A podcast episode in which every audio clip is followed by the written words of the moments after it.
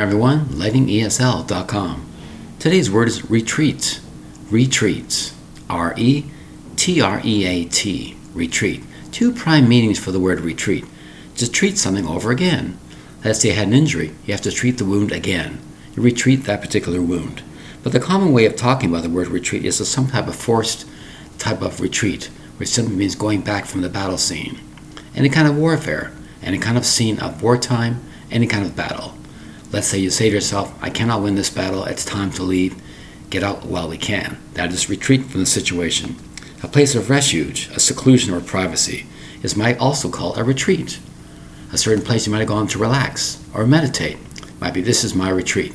This is my place of sound mind to relax. Is my retreat. Spelled R E T R E A T. Two syllables for the word retreat. Thank you very much for your time. This is lightningesl.com online. Bye bye.